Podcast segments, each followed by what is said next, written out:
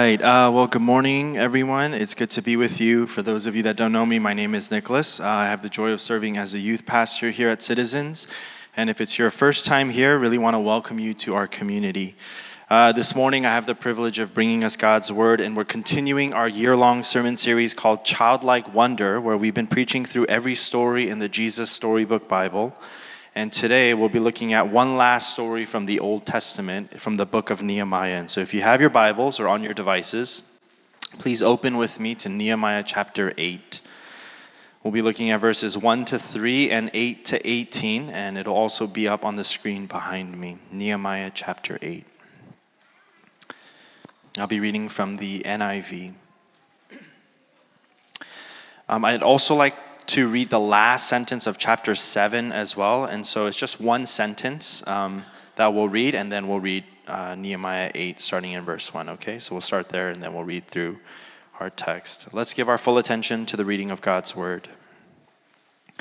When the seventh month came and the Israelites had settled in their towns, all the people came together as one in the square before the water gate. They told Ezra, the teacher of the law, to bring out the book of the law of Moses, which the Lord had commanded for Israel.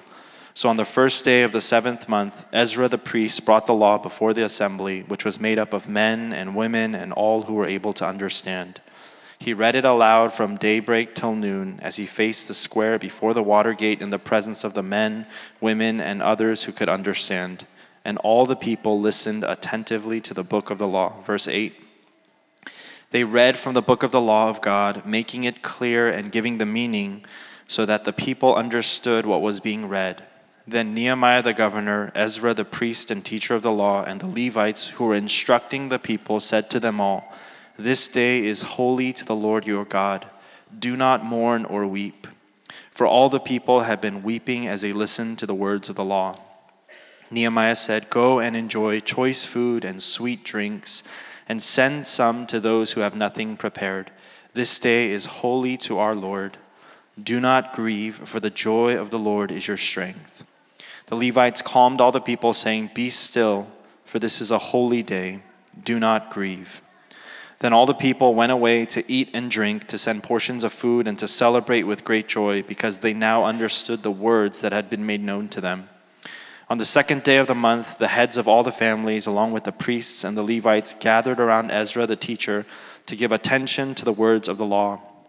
They found written in the law, which the Lord had commanded through Moses, that the Israelites were to live in temporary shelters during the festival of the seventh month, and that they should proclaim this word and spread it throughout their towns and in Jerusalem. Go out into the hill country and bring back branches from olive and wild olive trees, and from myrtles, palms, and shade trees to make temporary shelters, as it is written. So the people went out and brought back branches and built themselves temporary shelters on their own roofs, in their courtyards, in the courts of the house of God, and in the square by the water gate, and the one by the gate of Ephraim. The whole company that had returned from exile built temporary shelters and lived in them. From the days of Joshua son of Nun until that day, the Israelites had not celebrated it like this, and their joy was very great. Day after day, from the first day to the last, Ezra read from the book of the law of God. They celebrated the festival for seven days, and on the eighth day, in accordance with the regulation, there was an assembly. This is God's word for us. Amen. Please join me in prayer as we ask the Holy Spirit for his help today.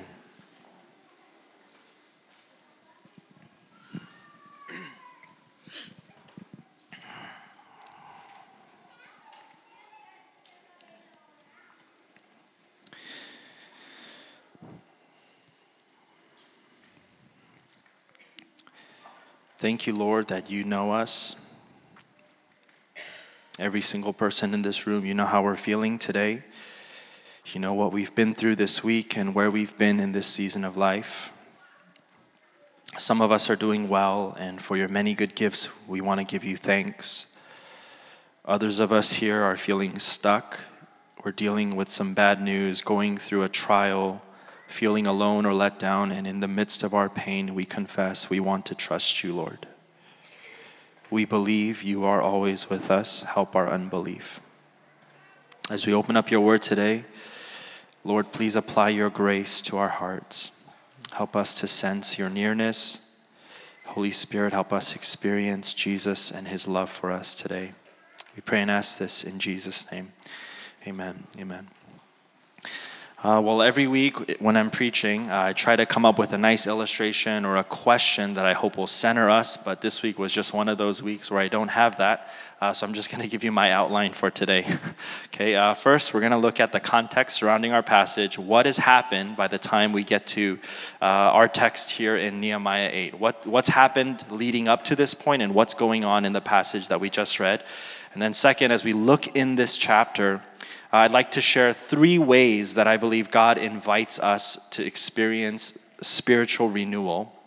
And then in closing, we're going to look at God's desire in our renewal. What is God's goal or his aim or purpose in our spiritual renewal? So that's kind of the three uh, stages, I suppose, that we'll be going through today. Okay, so first, what's happened? What's the background and the context surrounding our passage? Uh, if I can summarize it briefly, the people of God have been in exile for 70 years. Now, when we hear that, it doesn't really register with us or mean much to us, but think about this with me. To be in exile, they were conquered by Babylon, a foreign nation. They were taken from their homes, brought into a foreign nation, and forced to relinquish their culture, their way of life, and their identity. Can you imagine what that would do to you? For 70 years, you and everyone you know are taken from your homes and you're forced to live, to relocate and live in a foreign land among a foreign people. This is the condition that the people were in before we arrive in our passage. So we can understand that the people are not, everything is not going well for them. They're feeling disoriented and confused, maybe hopeful as they return to Jerusalem in Nehemiah 8. Now, why were they in exile? Simply put, because they were not faithful to God. See, God wanted an exclusive covenant relationship with his people, and yet over and over again, the people chose things other than God. And just as God had warned them, covenant unfaithfulness would lead to covenant curses. And so, because they continue to break God's law, break their relationship with God, God, as an instrument of judgment, raised up Babylon against their spiritual adultery and idolatry. And, take, and, and Babylon took the people into exile. Now, they've been in exile for 70 years, and God had promised that after 70 years, their exile would come to an end. So the exile comes to an end, and a remnant of the people of God return to Jerusalem. And upon their return, everything they see is destroyed and devastated. So, what do they do? They get to work. First, they rebuild the temple, and then they rebuild the walls of Jerusalem. And this is where we pick up the story in Nehemiah chapter 8. We're told that at the beginning of the seventh month, the people all come together, and on this first day of the month, the word of God is read aloud to them. So again, remember, for 70 years they've not gathered like this in their own land to hear the word of the Lord. And now we're told that as they listened and understood the word of God, the people began to weep, weeping because they recognized their sin. I remember when I was in 10th grade, I was at a youth winter retreat and we were praying, and I think that might have been one of the first times I was really struck by the reality of my sin. I remember weeping over my brokenness, sobbing because I started to see how wretched my sins were. This is what's going on. The people are weeping over their sins as they listen to the word of God. Ezra, Nehemiah, the Levites, the leaders tell the people, Stop weeping don't mourn, don't grieve. This day is holy to the Lord. Instead, go eat some really good food, have some really good drink, share with those who don't have anything prepared, and celebrate. And we're told that's exactly what they do. They stop weeping, and for seven days, the people of God eat together, they drink together, they listen to the word of God together, and they celebrate with great joy. Nehemiah 8 is a picture of spiritual renewal. It's a picture of God taking his people who were in exile, who were lost, disoriented, and restoring his covenant with them. It's a picture of God restoring his relationship with Israel. Spiritual renewal is that mysterious work of God where people who are hard hearted become sensitive to his word. People who are calloused to their own sins begin to weep over their brokenness. When you experience spiritual renewal, Weeping and joy walk hand in hand in God's holy presence. If I can summarize, at its core, spiritual renewal is when God and his people experience harmony once again. About a year ago, February 2023, there was something remarkable that happened at Asbury University. What started as an ordinary chapel service led to weeks of unending praise, prayer, confession, repentance, and salvations. And one of the members of their core leadership team, David Thomas, he described what was going on in this way. Let me read you a quote. For the first few days of the outpouring, it seemed that repentance and forgiveness were almost all we could do. All over the room, people were making their way to another tumbling over one another to make the first move of offering apologies, owning mistakes, forgiving grievances, and explaining misunderstandings. The front steps of Hughes Auditorium were populated by people on their phones sending texts of reconciliation and restoration.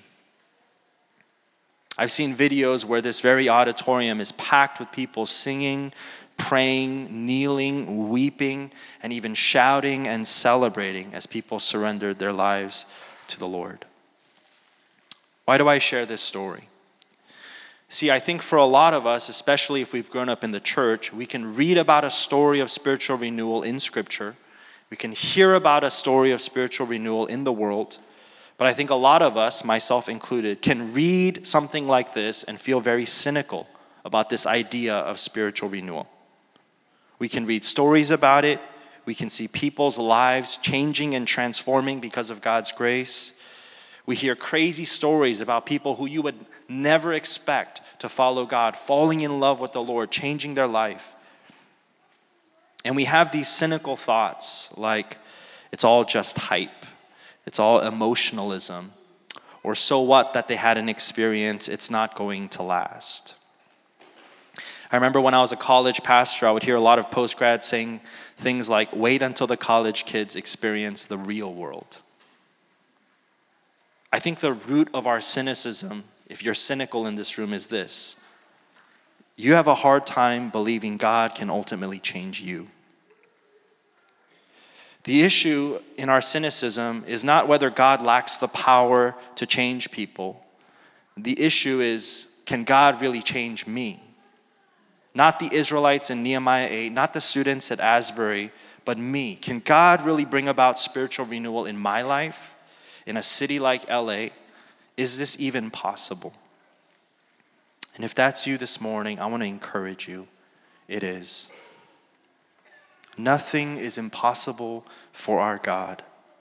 What is impossible with man is possible with God. So, as we look at this text, what are three ways that God invites us to experience spiritual renewal? Okay. Three ways that God invites us to experience spiritual renewal time, text, and table. All right, I'm learning from Jason, all right? Time, text, and table. Okay, so first, time. The first thing we see all throughout the passage is the importance of time. Spiritual renewal is experienced through the act of spending time with God. On the first day of the seventh month, they gather together, and what do they give to the Lord? Their time, from daybreak to noon. At the end of our passage, we're told that day after day, for seven days, they listened to God's word and celebrated this festival. There's this sense here of intentionally setting aside time to be with God. Now, I want to point out here this idea of spending time with God should never be about clocking in your minutes with God. God is not after some quota of your time. Rather, what I hope we can see and value here is the practice of being intentional with our time. The goal here is not putting in more time, the goal here is being with God. I don't think it's an accident that the first thing that they do after they rebuild the temple and the walls is to set aside a week with the Lord. I think this is God's subtle nod to the fact that He's more interested in building a people who worship than building a place of worship. He's more interested in people who know Him than creating a place for people. And this, I think, begs us to ask ourselves where in our lives is the Lord inviting us to spend time with Him? What areas of your life is Jesus wanting you to cultivate a deeper mindfulness, a deeper awareness of Him? And again, this is simply to be with God. It's not to get something from God, it's not to feel better about ourselves. It's simply to be with the one who loves us, who's inviting us to come and rest in Him.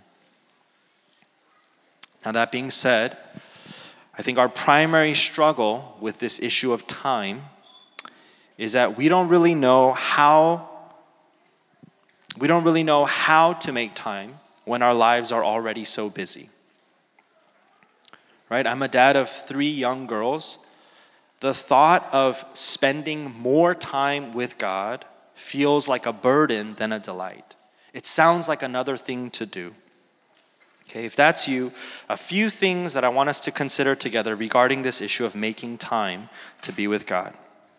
Okay, one, any time can be turned into time spent with God. Instead of thinking about adding something to your schedule, what if we could normalize and incorporate a mindfulness of God in your already existing rhythms? Okay. If you shower in the morning, that's a great place to meet God. Sometimes the sweetest times for me when I meet with God is in the car when I'm driving to LA and my kids are not there. I feel God's peace. Right? Sometimes it's while you're changing your kids' diapers, making them their lunches. If you're in school, going to class before or after an exam. As you're up late in the night, feeding your child, putting them back down, these are all opportunities to spend moments with God. One way, another way that I really sense God is when I do dishes. After an especially long day, I come home and I, I tell Rochelle, uh, my wife, please just leave the dishes. I want to help with that. Um, and she leaves me dishes. and I'm like, oh, why can't it just stay clean, right?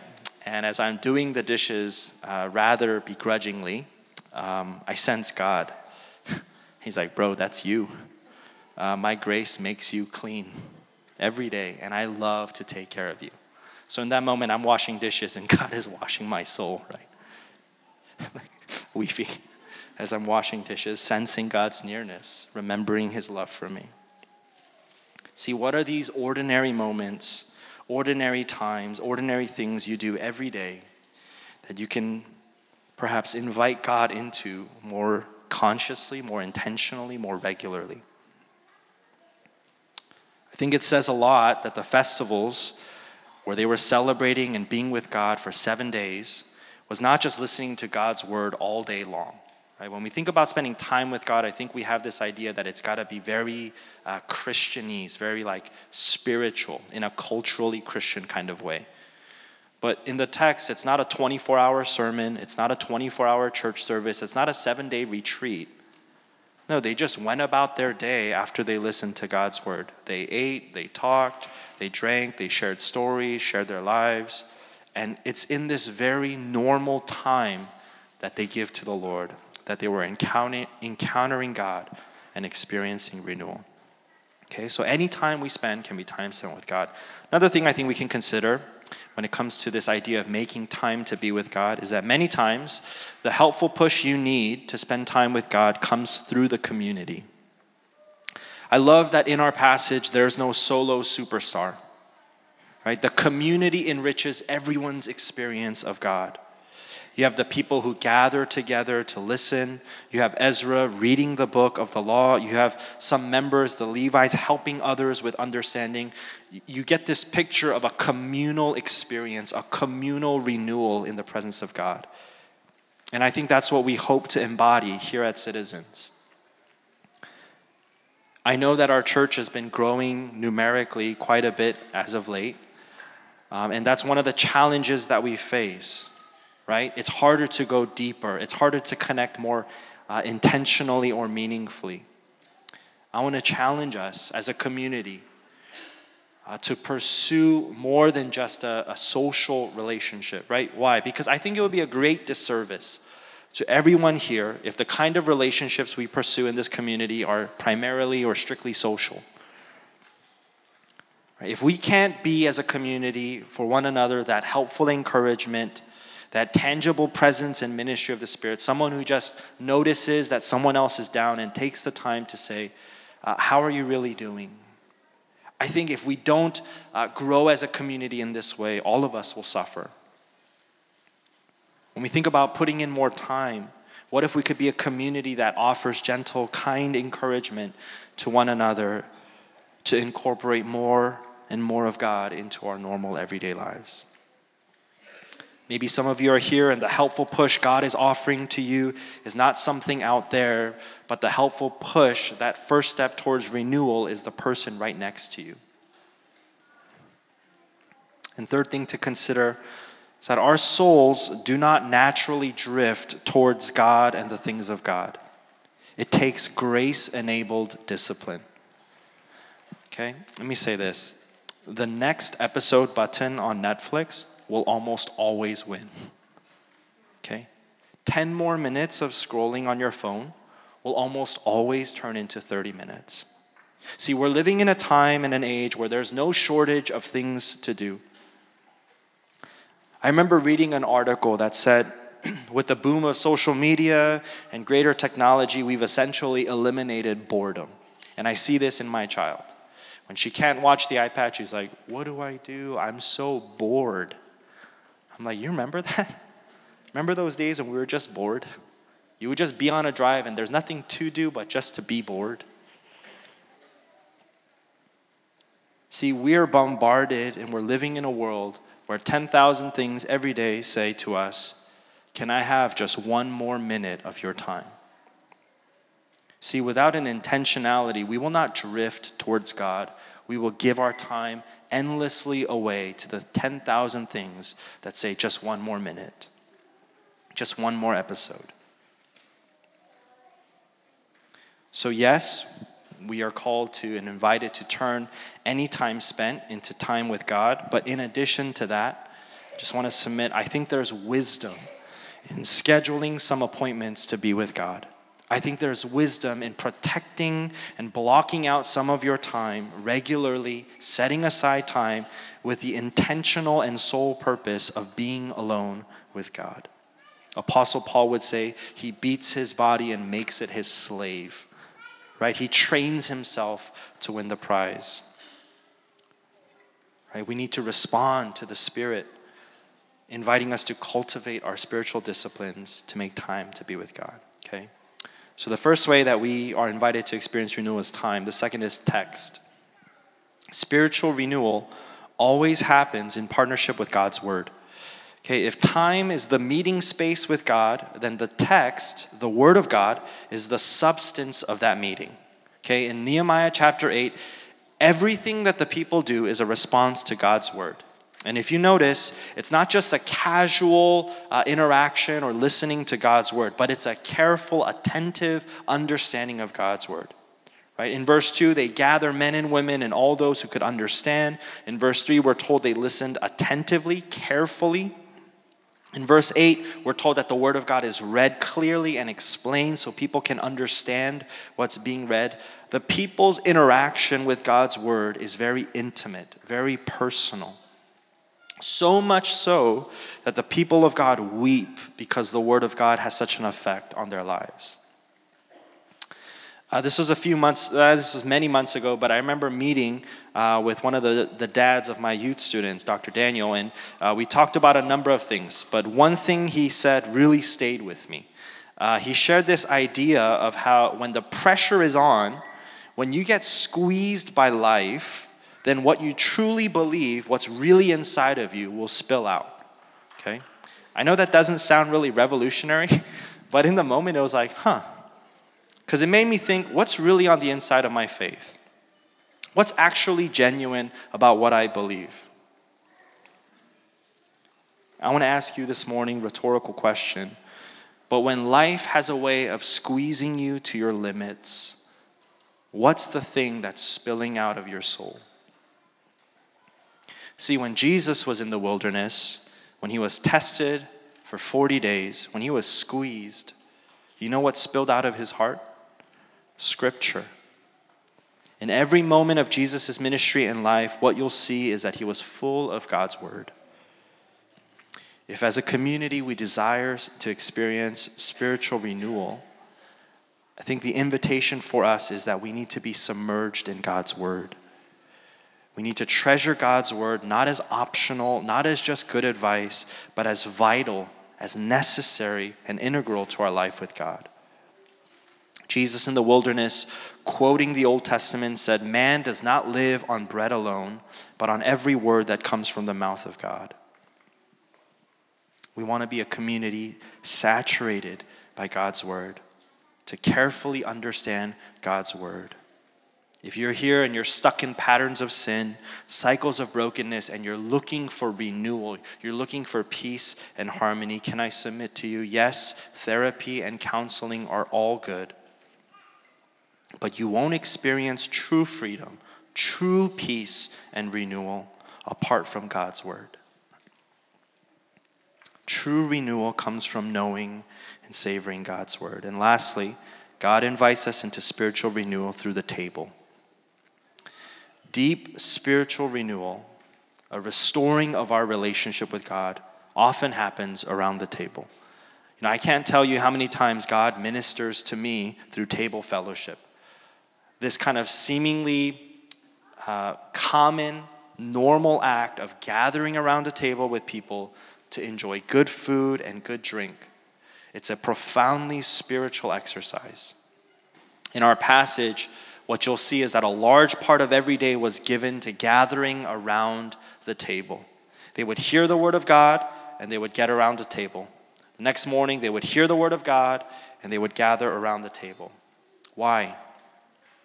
Gathering around the table is a tangible reminder that God is our provider and our protector.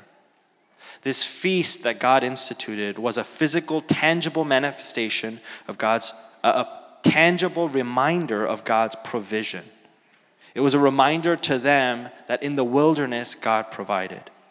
It was a reminder to them that on their way to the promised land, God provided. Every time you and I gather around the table, every time we enjoy good food, good company, it's a tangible and personal reminder for us that God provides.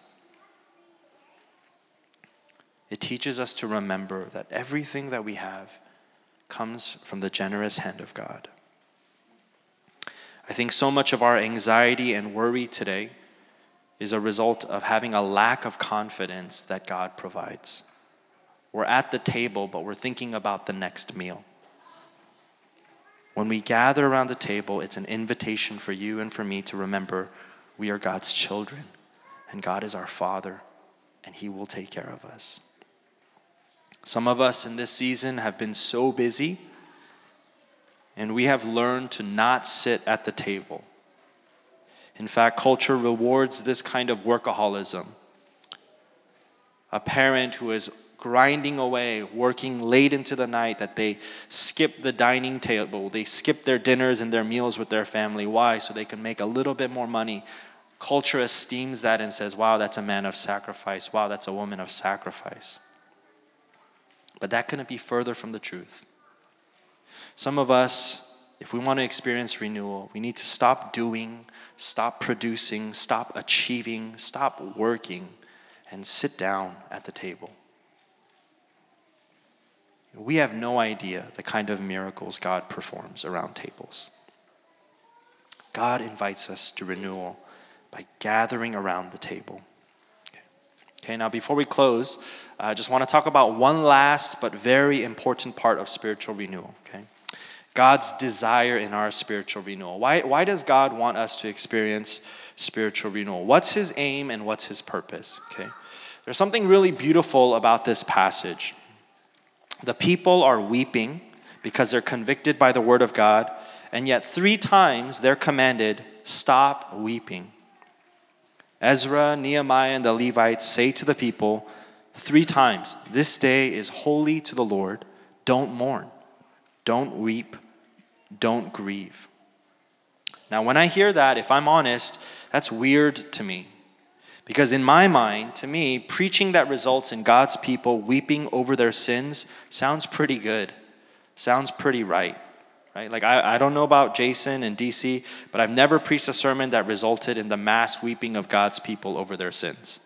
Right? Like that sounds pretty peak preaching to me. if like someone preached the word of God and like the whole church is weeping over their sins, I would be like, that's amazing. See, but that's actually not God's ultimate desire. Did you know that? And this is something that's kind of puzzling to me because I think I'm learning this in real time. When I think of God's holiness, when I hear this day is holy to the Lord, I think of reverence. I think of worship. I think of bowing down. The idea is kind of putting distance between me and God. Crying over sins sounds right and proper. And yet, what I'm learning and what I want to share with you this morning is that while I don't think that's wrong, I'm realizing that's not God's ultimate goal for us. I'm learning and I see in our text that God's holiness is supposed to provoke something in us deeper than grief and mourning, and it's joy. In verse 10, Nehemiah says, Don't grieve, for the joy of the Lord is your strength. That's an odd thing to say, right? People are grieved over their sins, they're getting right with God, and Nehemiah says, Do not grieve, for the joy of the Lord is your strength. Verse 12, after the people are told not to grieve, do you know what it says? It says, The people went away to eat and drink, to send portions of food, and to celebrate with great joy because they now understood the words that had been made known to them. What did they understand? See, I think oftentimes we hear an invitation to renewal, and we think God's aim or desire is our grief over our sins. But God's desire in our renewal is not ultimately our grief over sins. God's desire for you and for me is to rediscover his joy over us. God's desire in renewal is not that you and I would feel bad it's that we would look up and see how overjoyed God is to love us, even though we're bad. Do you know this morning that the God of heaven and earth, when he looks down and sees you today, he is overjoyed with you? He is giddy and happy with you. That even in spite of all of your repeated mess, he delights in you that God's heart is moved as you come to Him, that you make God joyful. See, because if we could understand this, if we could believe this, how could that not become our strength when we feel crushed by our own sins?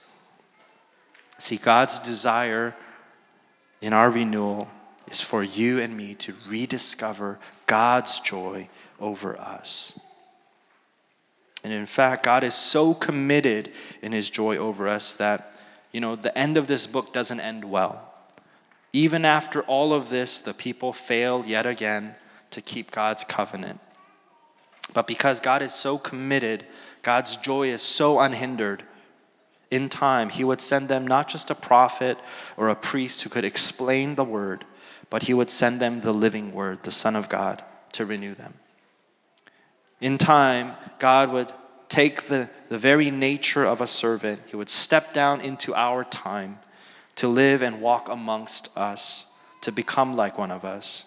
In Jesus, we would see the fulfillment of God's perfect laws, the perfect word made flesh. And before his crucifixion, sitting at a table across his confused disciples who would shortly abandon him in his greatest hour of need, he would say to them, This is my body broken for you, this is my blood poured out for you. Going to the cross, Jesus would be destroyed for your sins and for my sins, so that in him we might be renewed. And Hebrews 12 tells us this that Jesus endured that cross. Jesus endured that destruction. Why? Because of the joy that he had the joy of being with us forever. I pray that as we uh, as a church, want to grow deeper with God, as we sense God's call to, to linger in His presence, to spend time with Him, I pray that all of us would rediscover more and more of God's joy over us. Let's pray.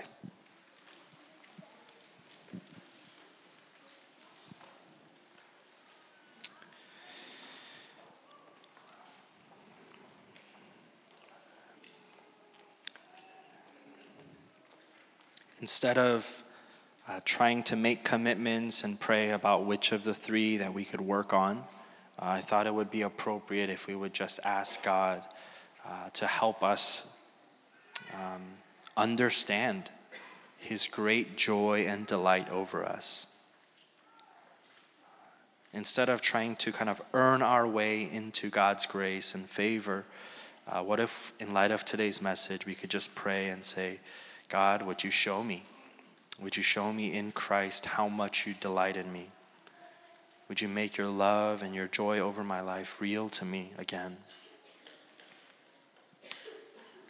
Let's come before Him with great need, like little children with faith, and let's ask God to show us His joy and His delight over us. And then I'll close our time. Let's pray together.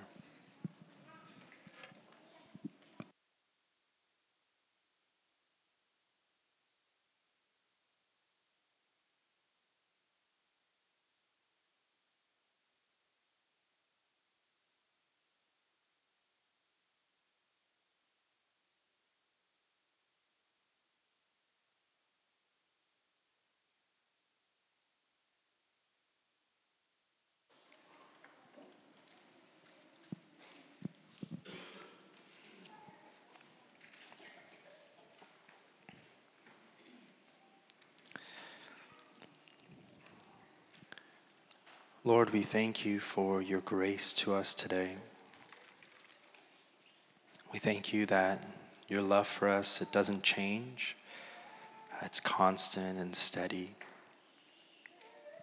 And we thank you, God, that uh, you are always welcoming us into your presence. You're always inviting us um, back to you.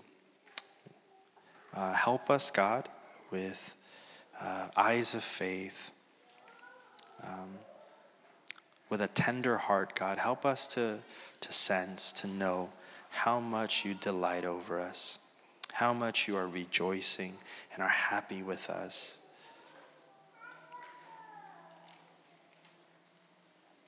Yeah, do that deep work in our hearts, Lord.